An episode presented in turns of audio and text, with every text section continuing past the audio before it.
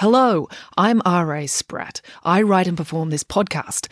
If you'd like to support the show, I'm a children's author, so you can buy a book by me, or you can buy me a coffee by going to buymeacoffee.com slash stories R.A. Spratt. It's an easy way to make a small thank you gift to the show so I can keep kicking this can down the road.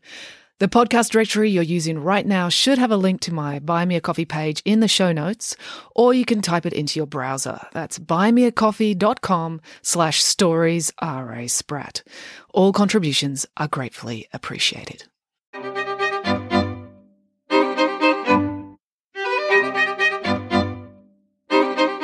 Hello and welcome to Bedtime Stories with me, R.A. Spratt. Okay, well, it's a beautiful Sunday afternoon here in the Southern Highlands. I can hear in the far distance the sound of whirring chainsaws.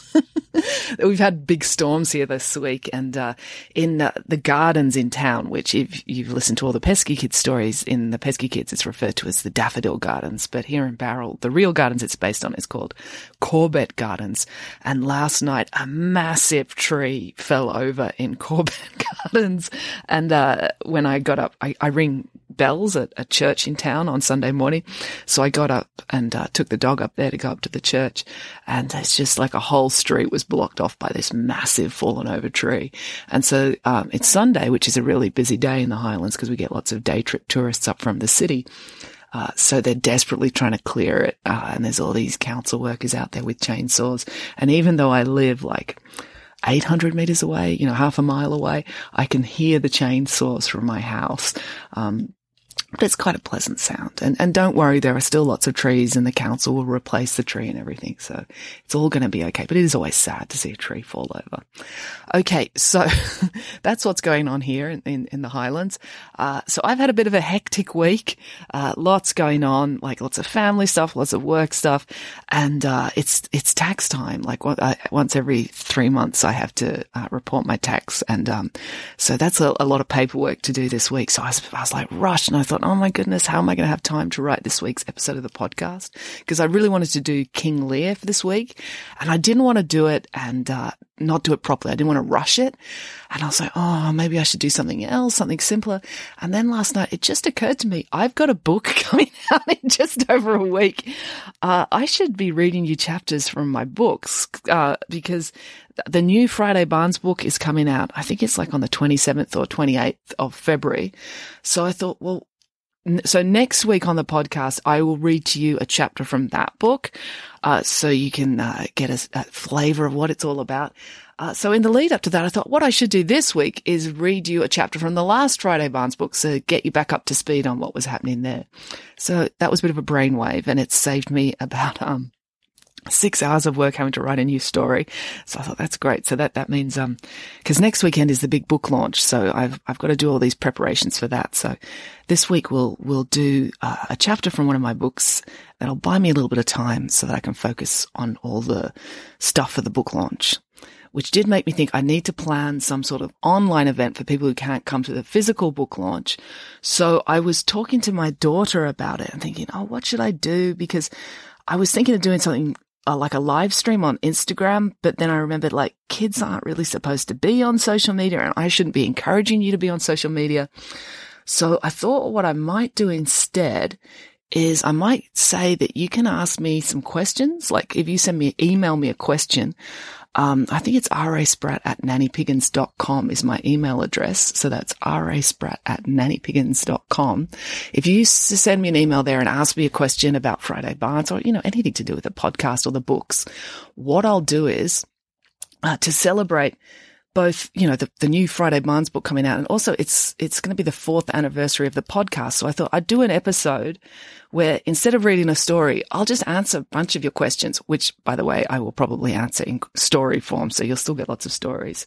So in the next couple of weeks, if you have a question for me and you would like to send it to my email address, rasprat at nannypiggins.com in, so not this episode, not next episode, but the week episode after that to celebrate the, uh, the, the, the fourth anniversary of the podcast and the 10th anniversary of Friday Barnes and the 12th book coming out. I will do a special episode of the podcast where I answer all your questions and I will video myself doing that and I will put the video on on YouTube. So you can look at the video of me answering all your questions or you can just listen to the podcast episode.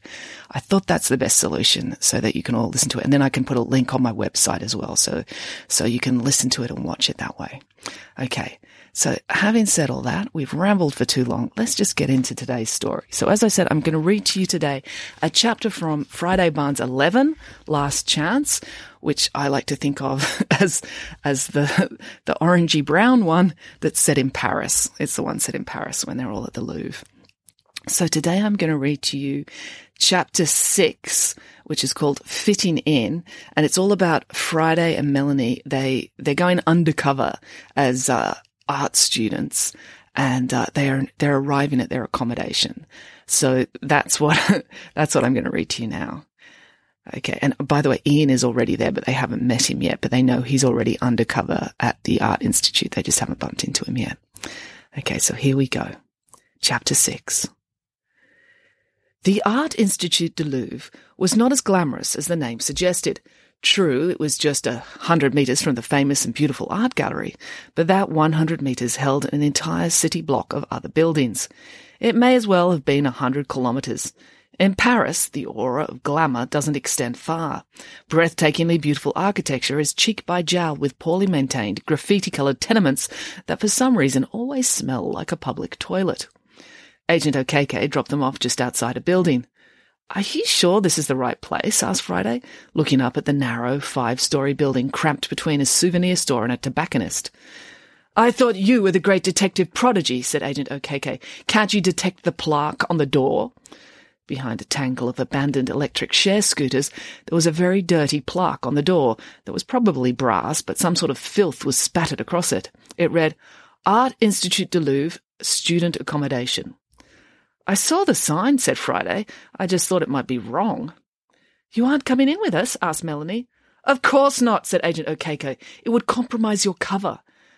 I guess we'll see you at the Louvre then, said Friday. Whatever, said Agent Okeke. I'm your handler, not your mother. She threw the car into gear and sped away. Friday watched the car take the corner too quickly, nearly killing a tourist on an e-scooter. She's actually warmer and chattier than my mother, Friday observed. The inside of the Art Institute building was only moderately less disappointing than the outside. The lobby was a narrow room, half of which was taken up by a staircase leading up to the dormitories above. The marble floor was superficially clean, but everything else was old and worn. The white walls were not as white as they would have been two decades ago when they were last painted. Tucked in underneath the staircase was a small porter's office. The woman who worked there didn't look like she'd walked up the staircase in her life. She was staring at a video on her computer on her desk. She barely acknowledged Friday and Melanie when they introduced themselves. She just pointed to the staircase above her head and said, Fifth floor. Friday looked at Melanie's enormous suitcase. If we grab an end each and take lots of rest breaks, I think we can make it. This almost makes me regret packing so many shoes, said Melanie. Ten minutes later, after a great deal of trudging and heavy breathing, Friday and Melanie finally dragged the suitcase up onto the landing of the fifth floor. There was only one door. They tried knocking, but no one responded. They could hear voices from within. Come on, just open the door! Someone was yelling, but it was muffled, as if it was being yelled from the far end of the apartment. Do they mean us? asked Melanie, indicating the door she and Friday were standing in front of. Friday shrugged. She tried the door handle. It was unlocked, so they both entered. They passed through a short passageway with a coat rack and backpacks dumped on the floor and found themselves in a large open plan room with a lounge area on one side and a kitchen on the other. Two teenage boys were sitting on the enormous L-shaped sofa. One was studiously drawing on a sketch pad. The other seemed to be napping. Hi, said Friday. Are we in the right place? The napping boy opened his eyes. Friday noted that they were dark brown and very nice to look at although the dark rings under his eyes indicated that he was tired. Have you just come off a double shift making pizza? she asked. What? said the boy. He was startled. Do I know you? Not yet, said Friday, but I can deduce many things about you. You're wearing a polo shirt that says Giuseppe's Pizza, the best pizza in Paris, which could be merchandise, but it is bright red. That's not a colour a fashion conscious teen would choose to wear voluntarily, so I assume you work there. The boy looked down at his shirt and frowned. And the shirt is faded, continued Friday. It's been washed repeatedly, which suggests that you are an experienced employee. The boy smiled proudly at this. The type of employee a boss would ask to stay on when someone doesn't turn up for the morning shift, said Friday. Of course, you could be a delivery person, but the flour stains on your shirt suggest that you're actually involved in preparing the pizza. The boy hastily tried to brush the flour off his shirt. And your highly developed carpi radialis muscles, said Friday, pointing to his forearms, are consistent with someone who spends a lot of time kneading dough, which I know from when my parents forgot to do the grocery shopping is surprisingly hard work. That's amazing, said the boy. That's exactly what I do. I take the dough and shape it into pizza bases. Giuseppe is my uncle. He gets me to stand in the window while I work. The tourists like watching me throw the pizza bases around. My name's Roberto. Hi, Roberto, said Melanie. Now do Adam, Roberto urged Friday, pointing to the serious boy sitting next to him. Tell us what you can figure out about him. Deductive reasoning is not a party trick, said Friday. It kinda is, said Melanie. She plopped down on the couch next to Roberto, waiting for Friday to perform. Friday turned to inspect Adam. He glanced up and noticed that the other three were staring at him. What's going on? asked Adam. Just go back to your drawing, said Roberto. This girl's going to figure out everything about you just from looking at your clothes. Adam looked alarmed by this prospect. Grey sweater, button down collar, jeans and wire framed glasses, listed Friday. The most distinctive thing about your clothes is that they're ironed. Young people don't iron, especially not young art students. You dress like a law student, although they don't iron either. I get my clothes ironed for me, said Melanie. Yes, but if an art student was as rich as you and had a maid who ironed their clothes, said Friday, they would then purposely crumple their clothes so they'd fit in. This level of fastidiousness in someone so young speaks of a deep-seated psychological need to bring order and control to their life, and the only people who seek order that much are people who have never had it. If you really wanted order in your life, you wouldn't be an art student, unless you were so talented it was inescapable. You should mind your own business, said Adam. Hostility, said Friday. Perhaps that indicates parental issues, or perhaps you simply love art. You're in a flow with your drawing, and I'm irritating you. She's got you bang on, said Roberto. Adam just glowered. Are you with the police? Roberto asked Friday. Melanie had just taken a sip from her water bottle. Roberto's uncannily accurate guess made her inhale the water, which caused a coughing fit. No, said Friday. She was startled to have her cover seen through almost immediately. I'm an art student. I'm good at observing things because I look at things all the time for reasons of art, nothing to do with crime. Okay, said Roberto. I'm Melanie, said Melanie.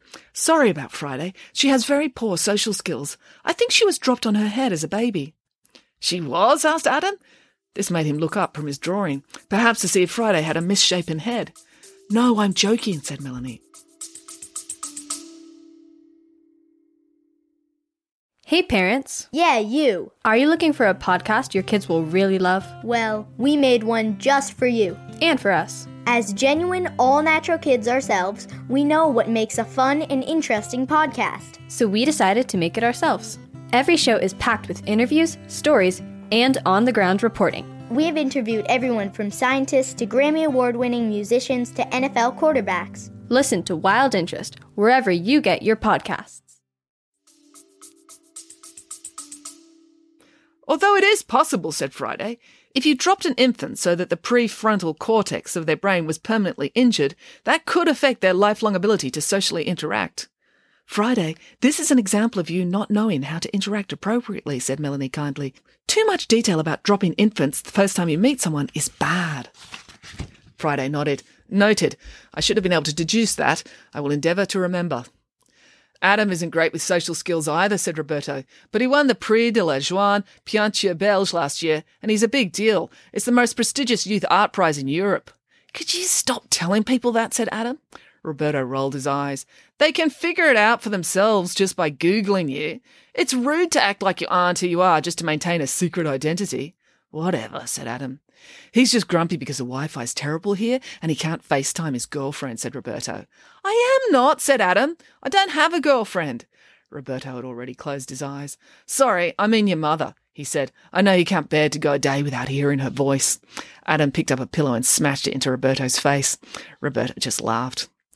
You can't stay in there forever, a woman yelled from another room. Friday turned to the sound. On the far side of the common room, there was a doorway leading to the bedrooms. Go away! called another, younger voice. What's going on? Friday asked the boys. Oh, the new girl locked herself in, said Adam, without looking up from his sketch pad. Really? That sounds very extreme, said Melanie. Do tell. Roberto opened his eyes again. She was really unhappy with her dad when he dropped her off.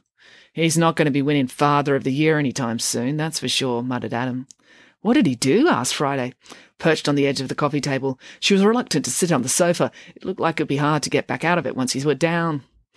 She thought she was coming to Paris to stay with him for the winter holiday, said Roberto, but he enrolled her here without telling her. They came straight from the airport. She thought she was going to be staying at his house. He did say he had a lot of work, said Adam, and that she'd enjoy it more here with people her own age.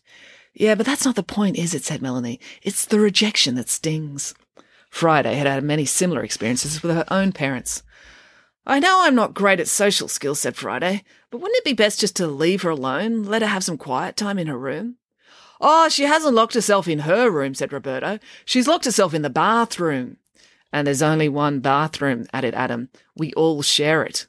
Five people and only one bathroom? asked Melanie. Melanie came from an incredibly wealthy family, and they'd gone to a very prestigious school. Both places had high bathroom to people ratios. Six people in one bathroom, said Roberto. The residential tutor shares our apartment too. Friday, you've got to do something to get her out of there, said Melanie. I drank three bottles of water on the flight to keep my skin hydrated. My bladder can only hold it for so long. Friday stood up wearily. What are you going to do? asked Adam. Negotiate the bathroom's release. Oh, no, said Melanie. Friday's terrible at persuading people, but she's good at picking locks. Cool, said Roberto. I need a shower. Making pizza is a sweaty business. We know, said Adam. We can smell you. You don't get the sweat in the actual pizza, do you? asked Melanie. Of course, said Roberto with a wink. That's the secret ingredient that makes Giuseppe's pizza the best in Paris. Gross, said Adam. You better do something, Friday, urged Melanie. I'll see what I can do, said Friday. Okay, chapter 7 Their New Roommate. When Friday stepped into the corridor, she found that there were four rooms leading off to one side.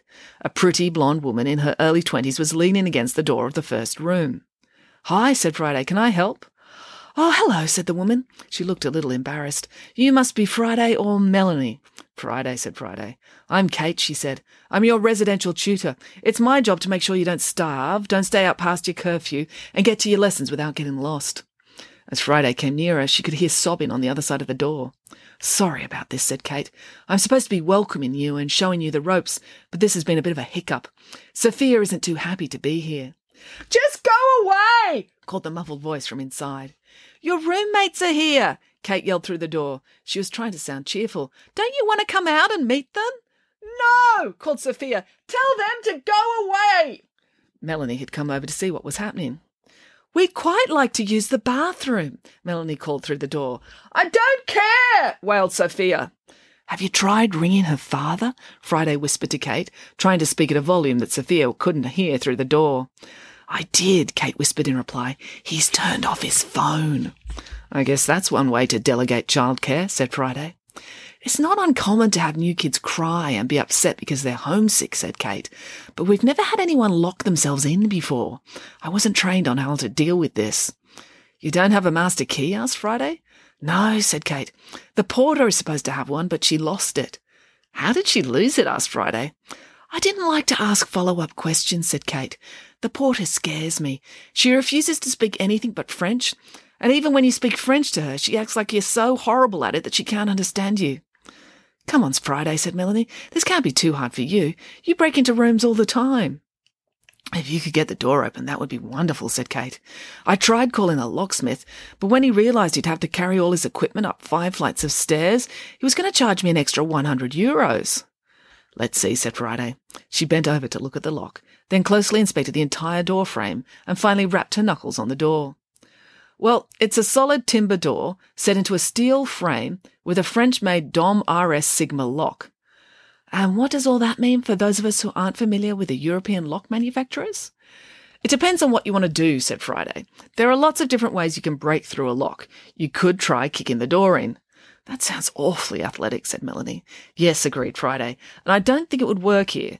Usually when people kick doors in, they're actually kicking the door frame out. The timber of the door frame is the weakest part of the lock. But in this instance, the door frame is made of steel, so you'd break your ankle before you broke that. It would not be fun getting up and down those five flights of stairs with a broken ankle, said Melanie. Alternatively, I could pick the lock, said Friday, but this is a quality European commercial cylinder lock. It's got multiple anti-drill and anti-picking design elements. So it's unpickable, said Kate. No, I didn't say that, said Friday. No lock is unpickable. It's just that good ones take a while to do. My bladder would prefer not to wait, said Melanie. Also, I didn't bring my lockpicking tools with me, said Friday. So before I began, I'd have to make lockpicking tools, which are very specific. I'd need a suitable, small, flat screwdriver and a thin length of metal that I can bend to make a pin for turning the tumblers. Okay, said Kate, that's doable. We're all art students in this building. People here have all sorts of weird things for making sculptures and mixing paints. Yes, agreed Friday, but whenever you break in somewhere, you have to consider the risks. There is no risk, said Kate. It's the Institute's door. They won't mind if it's damaged. No, but Sophia will, said Friday. We have to spend the next six weeks sharing a room with her. Bursting into a bathroom where she sought refuge would be a terrible way to start that relationship. Well done, Friday, said Melanie. That's uncharacteristically empathetic of you. Then what do you suggest? asked Kate. When you analyse the risks and rewards of all the possible ways in which we could get that door open, said Friday, the best strategy would be to find out if Roberto gets a staff discount. What? said Kate. Roberto works at a pizza shop, said Friday. According to his shirt, it's the best in Paris. Everyone likes pizza. It smells fantastic. Sophia has been in there for an hour. Before that, she was in a car. It's probably been hours since she's eaten. She's got to be hungry. I feel hungry, said Melanie, and that's just from hearing you talk about pizza. The walk up those stairs alone is enough to make anyone hungry, agreed Friday. And we're all teenagers, and teenagers are always hungry. There's a 12 millimeter gap at the bottom of the door where the air can get through. If we order six large pizzas, she'll be able to smell them. We could get a fan to waft the smell in, said Melanie. We don't have a fan, said Kate. We don't need one, said Friday. We can use thermodynamics. It's 5 degrees centigrade outside, compared to 19 degrees in here. If we open that window, Friday pointed to the window at the end of the corridor, the warm air from the lounge will be drawn up and along the corridor, creating a circular convection pattern with the cold air from outside. The smell will waft past the bathroom door. That'll be the fastest way to get her out of the room, while causing the least damage to the property and allowing her to save face. It's worth a try, said Kate. Worst case scenario, we get to eat pizza, said Melanie. Oh, now I'm feeling hungry too, said Kate. Twenty minutes later, six extra large pizzas arrived, although Roberto did have to run down the stairs to get them because the delivery boy refused to bring them up. But it was worth it because they did smell fantastic.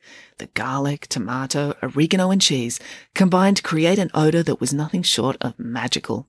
Friday, Melanie, Kate, and the two boys all fell on them, eating with such enthusiasm that they totally forgot about Sophia.